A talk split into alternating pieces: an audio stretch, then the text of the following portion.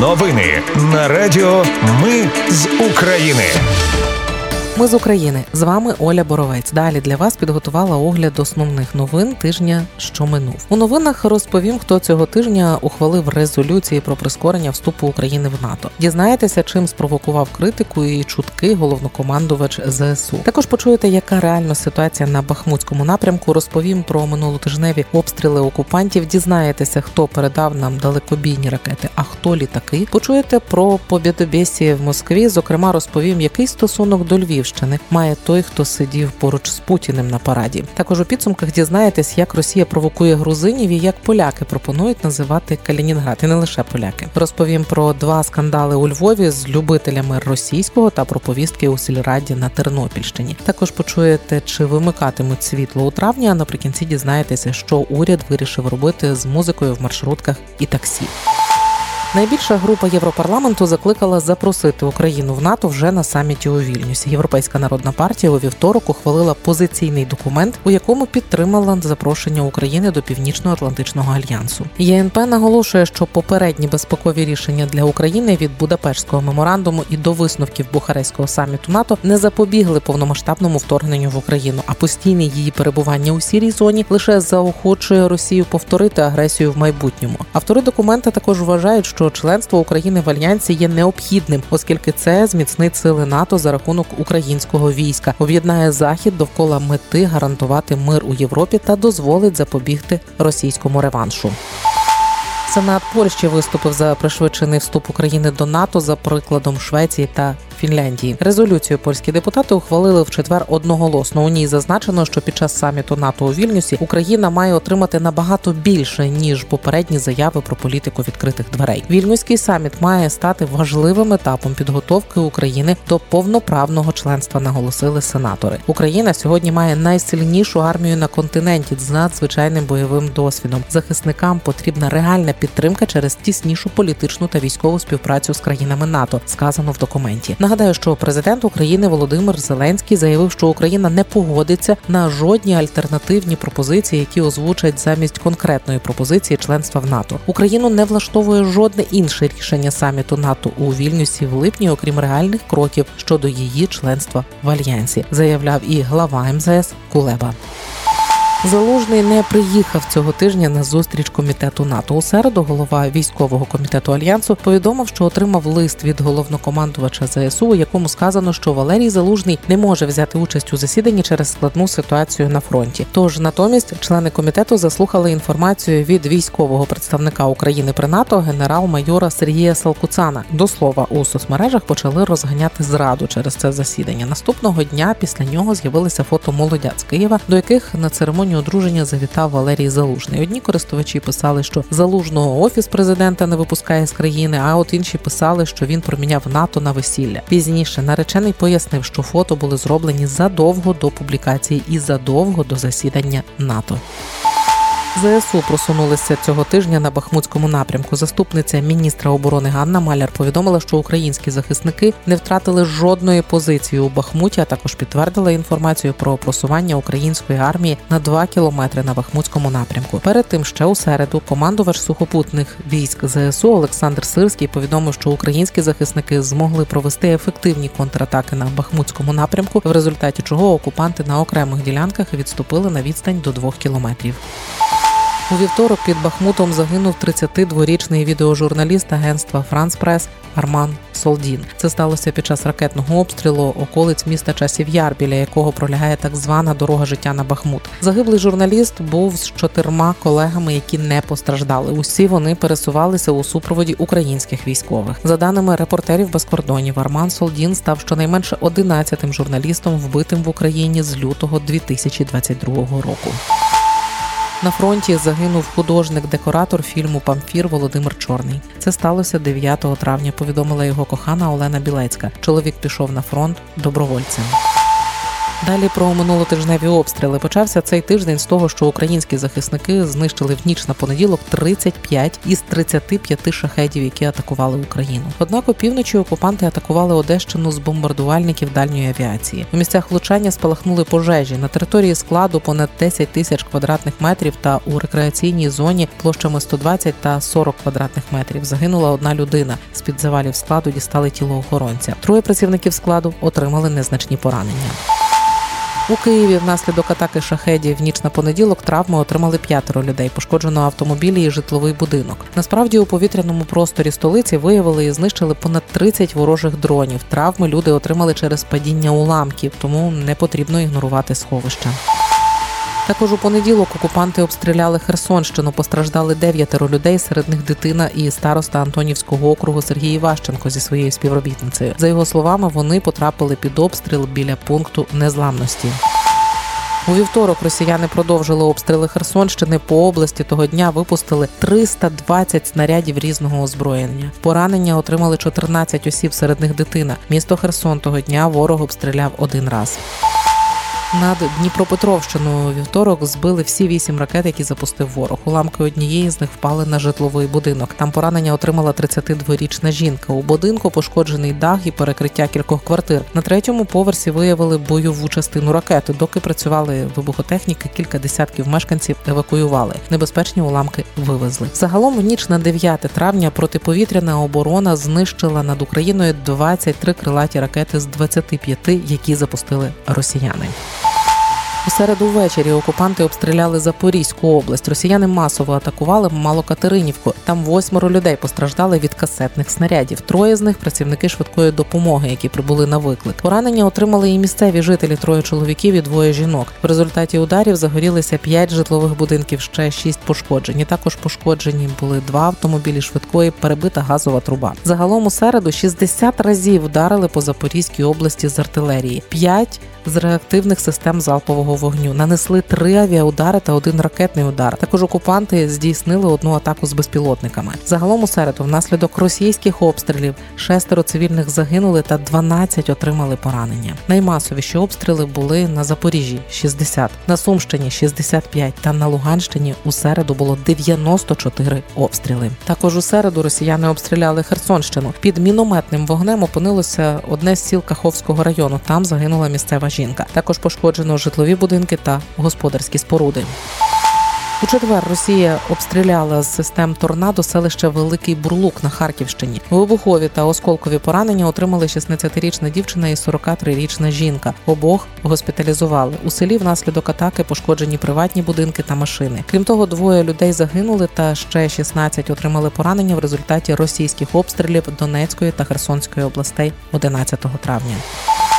На березі Київського водосховища цього тижня знайшли тіло збитого російського пілота. Його помітили у Вишгороді. За попередніми даними, це пілот гелікоптера Роман Манкішев, якого могли збити ще у лютому березні минулого року. Далі про допомогу світу. Британія надала Україні далекобійні ракети Storm Shadow. Британський міністр оборони Бен Уоллес зазначив, що ці ракети доповнять інше західне озброєння, яке є в Україні, зокрема системи Хаймарс і Гарпун, а також ракети Нептун українського виробництва. Використання Storm Shadow дозволить Україні відтіснити російські сили з української суверенної території, підкреслив Уоллес. Storm Shadow – це крилата ракета великої дальності, спільно розроблена Великобританією і Францією. Її запускають з повітря.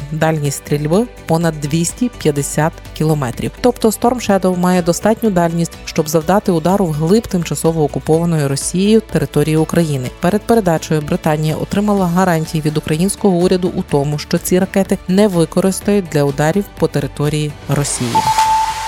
Польща вже передала Україні 14 радянських винищувачів Міг 29 Це рівно половина літаків, обіцяних поляками на цей рік. Крім того, Україна отримала до 325 з 575 обіцяних танків. Про це повідомили у постійному представництві Польщі при ЄС.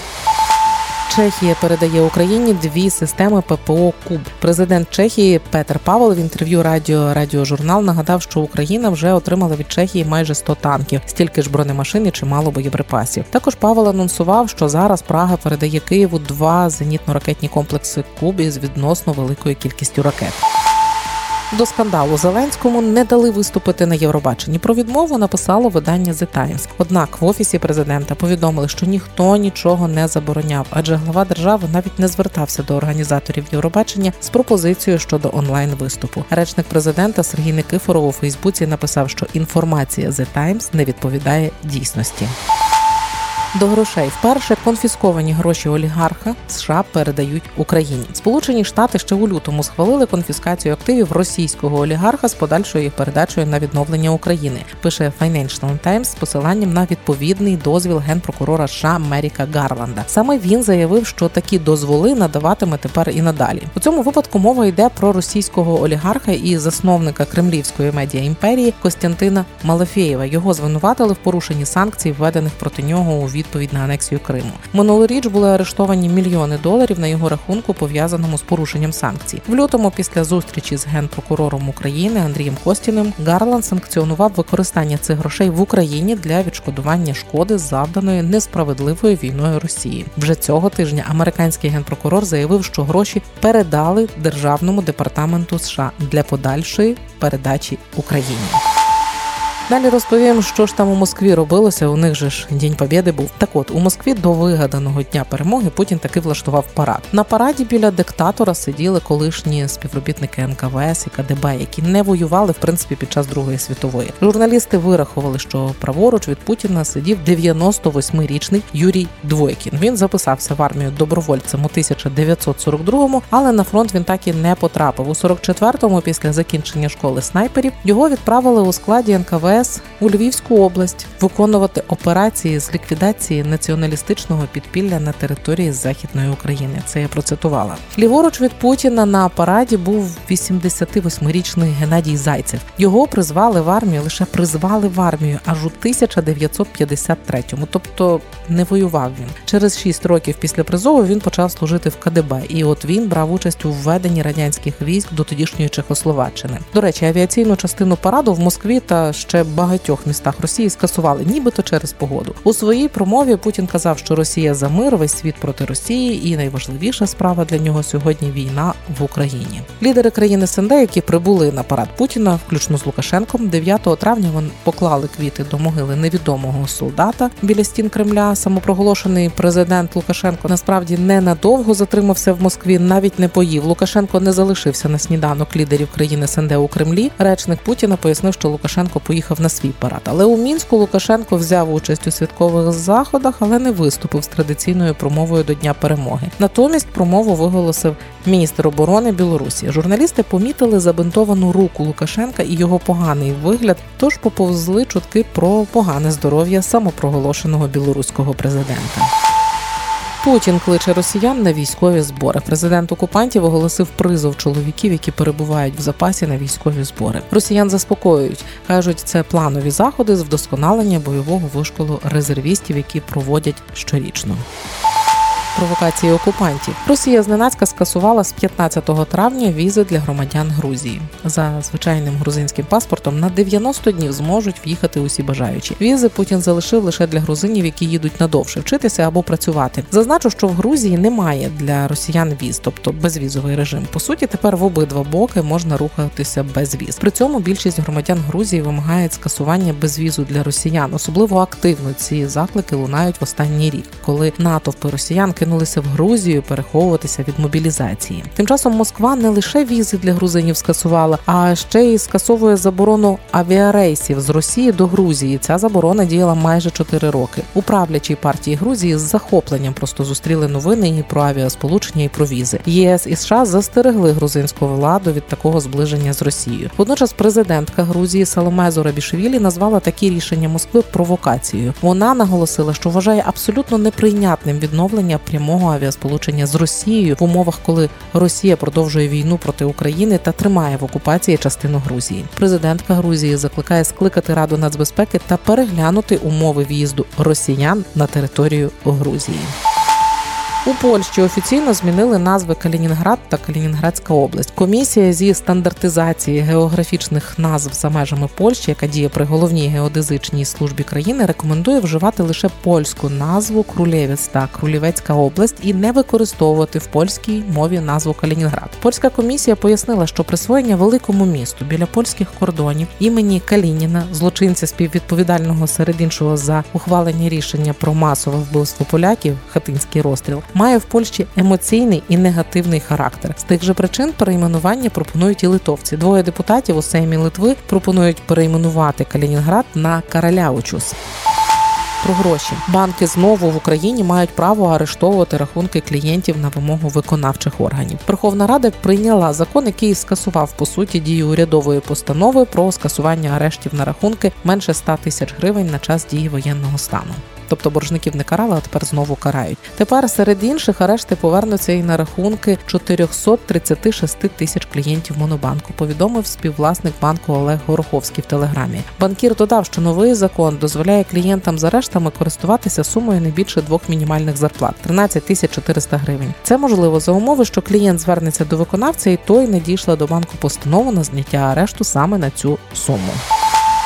До інших новин скандал з любителями російської музики набув нових поворотів минулого тижня у Львові. Ще 7 травня місцевий радіоведучий Роман Гурський оприлюднив у соцмережах відео, на якому він підходить робити зауваження пасажирам Range Rover а з вікон позашляховика в центрі Львова. Просто волав Лєпс. Після зауваження один з пасажирів намагався вдарити чоловіка, вибити з рук телефон. Любителі Лєпса з місця конфлікту втекли, але поліція їх знайшла і після розголосу в соцмережах затримали. За кермом був 26-річний мешканець Донецької області, а агресивним пасажиром, який махав руками, виявився 20-річний житель Одеси. Усіх забрали у райвідділ. Проти молодика, який розпускав руки, склали протокол за хуліганські дії. Крім того, військові вручили усім повістки. До вечора у соцмережах з'явилося традиційне вибачення від любителів Лєпса. Я ж хочу наголосити, що вручення повісток не є покаранням за те, що молодики зробили. Покарання визначить суд, куди передадуть протокол про хуліганські дії. Молодикам загрожує штраф або адмінвідповідальність, арешт, що мало ймовірно, чи громадські роботи. Стосовно повісток, то вони зобов'язують молодиків стати на облік і пройти медичну комісію, як і кожного чоловіка, який навіть не вчиняв злочин. Кожен, хто зараз воює, був у військкоматі, отримував повістку або пішов туди добровільно. Штрафних батальйонів в Україні немає. Багато хто в соцмережах кричить: Давайте хай окопи риють. Окопи на фронті риє уся піхота, тому не потрібно кожному злочинцю бажати повістки і рити окопи. Сумнівно, що ви хочете, щоб біля ваших рідних чи друзів, які воюють, десь в окопі у складну хвилину опинилися такі люди. Ще раз наголошу: повістка це не покарання. За молодиків в інстаграмі вирішила заступитися блогерка під ніком Чорна мамба. 30-річна Христина Горун, так її звати, насправді назвала дном українську армію, а музику несмаком, який вона буцімто змушена терпіти. За такі заяви вона опинилася під шквалом критики, що логічно. Наступного дня її мама, яка працює викладачкою в інституті внутрішніх справ, заявила, що донька давно не контрольована і вона з нею не спілкується. Очевидно, жінка теж потрапила під шквал критики. Дівчина записала після цього всього вибачення. Але але потім не стрималася. От вилізла з неї реальна вона. І у чергових сторі Христина Горун сказала, що продовжить спілкуватися російською, читати російською та слухати російську музику. Хочу поставити всіх в курс, хто на мене підписаний. Е, Я буду продовжувати спілкуватися російською мовою е, зі своїми друзями, російськомовними українцями. Буду читати літературу російською мовою. Багато з вас взагалі в принципі не читає, тому я думаю, вас це не сильно образить. Фільми, серіали теж буду продовжувати дивитися як на російській, так і на українській. А кого це не влаштовує? Ви можете з моєї сторінки. Я спеціально закрила відповіді на сторіс тут внизу. Знаєте чому? Тому що вашу думку, і мене не цікавить. І, будь ласочка, просто взяли, відписалися, заблокували і пішли. Ніхто не буде вказувати ні мені, ні моїм друзям російськомовним, що вони якісь не такі. Ця історія насправді ще не завершена. Дівчиною зацікавилася Служба безпеки України. Висловлювання та дії вказаної особи спецслужба буде кваліфікувати згідно зі статтями кримінального кодексу, які підслідні СБУ. Повідомила речниця СБУ Львівщини Роксолана Яворська. Ще про повістки на Тернопільщині у селищі Підволочиськ представники військомату прийшли на засідання селищної ради і вручили повістки усім присутнім депутатам та голові ради. Як пише Західнет, запрошення прийти до центру комплектації отримали усі присутні чоловіки призовного віку. А це чотири депутати і голова Віталій Дац. За словами одного з депутатів Петра Федоровича, який теж отримав повістку. Після засідання він пішов у місцевий відділ центру комплектування. Там уточнили його дані і відпустили. За інформацією видання Західнет, один з депутатів Підволочиської селищної ради зараз воює на фронті, а ще один недавно повернувся з передової. Світло буде. Міненерго і Укренерго спростували фейки про повернення до відключень у травні. Цілий тиждень у деяких медіа ширилася інформація про нібито введення у травні графіків обмежень постачання електроенергії побутовим споживачам. Міністерство енергетики України офіційно заявляє, ця інформація не відповідає дійсності. Введення жодних графіків обмежень постачання електроенергії не планується. Підкреслили в міністерстві. В Укренерго також заявили, що підстави говорити про запровадження графіків відключень немає. У середу в Україні стартувала програма є відновлення. У її межах українці можуть отримати гроші на ремонт помешкання, які постраждали через війну. Максимальна сума 200 тисяч гривень. Заявки можна подавати через дію. У перший же день заявки кинулися подавати тисячі людей, і система перестала працювати. Перенавантаження наступного дня в Мінінфраструктури повідомили, що роботу системи відновлено. Електронна черга також запрацювала на кордонах цього тижня. Стосується вона вантажного транспорту. На 13 із 16 прикордонних пунктів пропуску тепер вантажівки можуть перетинати кордон виключно за електронною чергою. Запис у цю чергу на сайті echerga.gov.ua. Варшава передала Києву шість вагонів метро. Як повідомив мер Києва Віталій Кличко, передача сталася завдяки минулорічній домовленості між столицями Польщі та України щодо безоплатної передачі 60 виведених з експлуатації вагонів Варшавського метрополітену. Насамперед, польські вагони використають на запчастини для капітальних ремонтів діючого складу рухомого складу у київському метро. Усі 60 вагонів передадуть поступово до кінця року.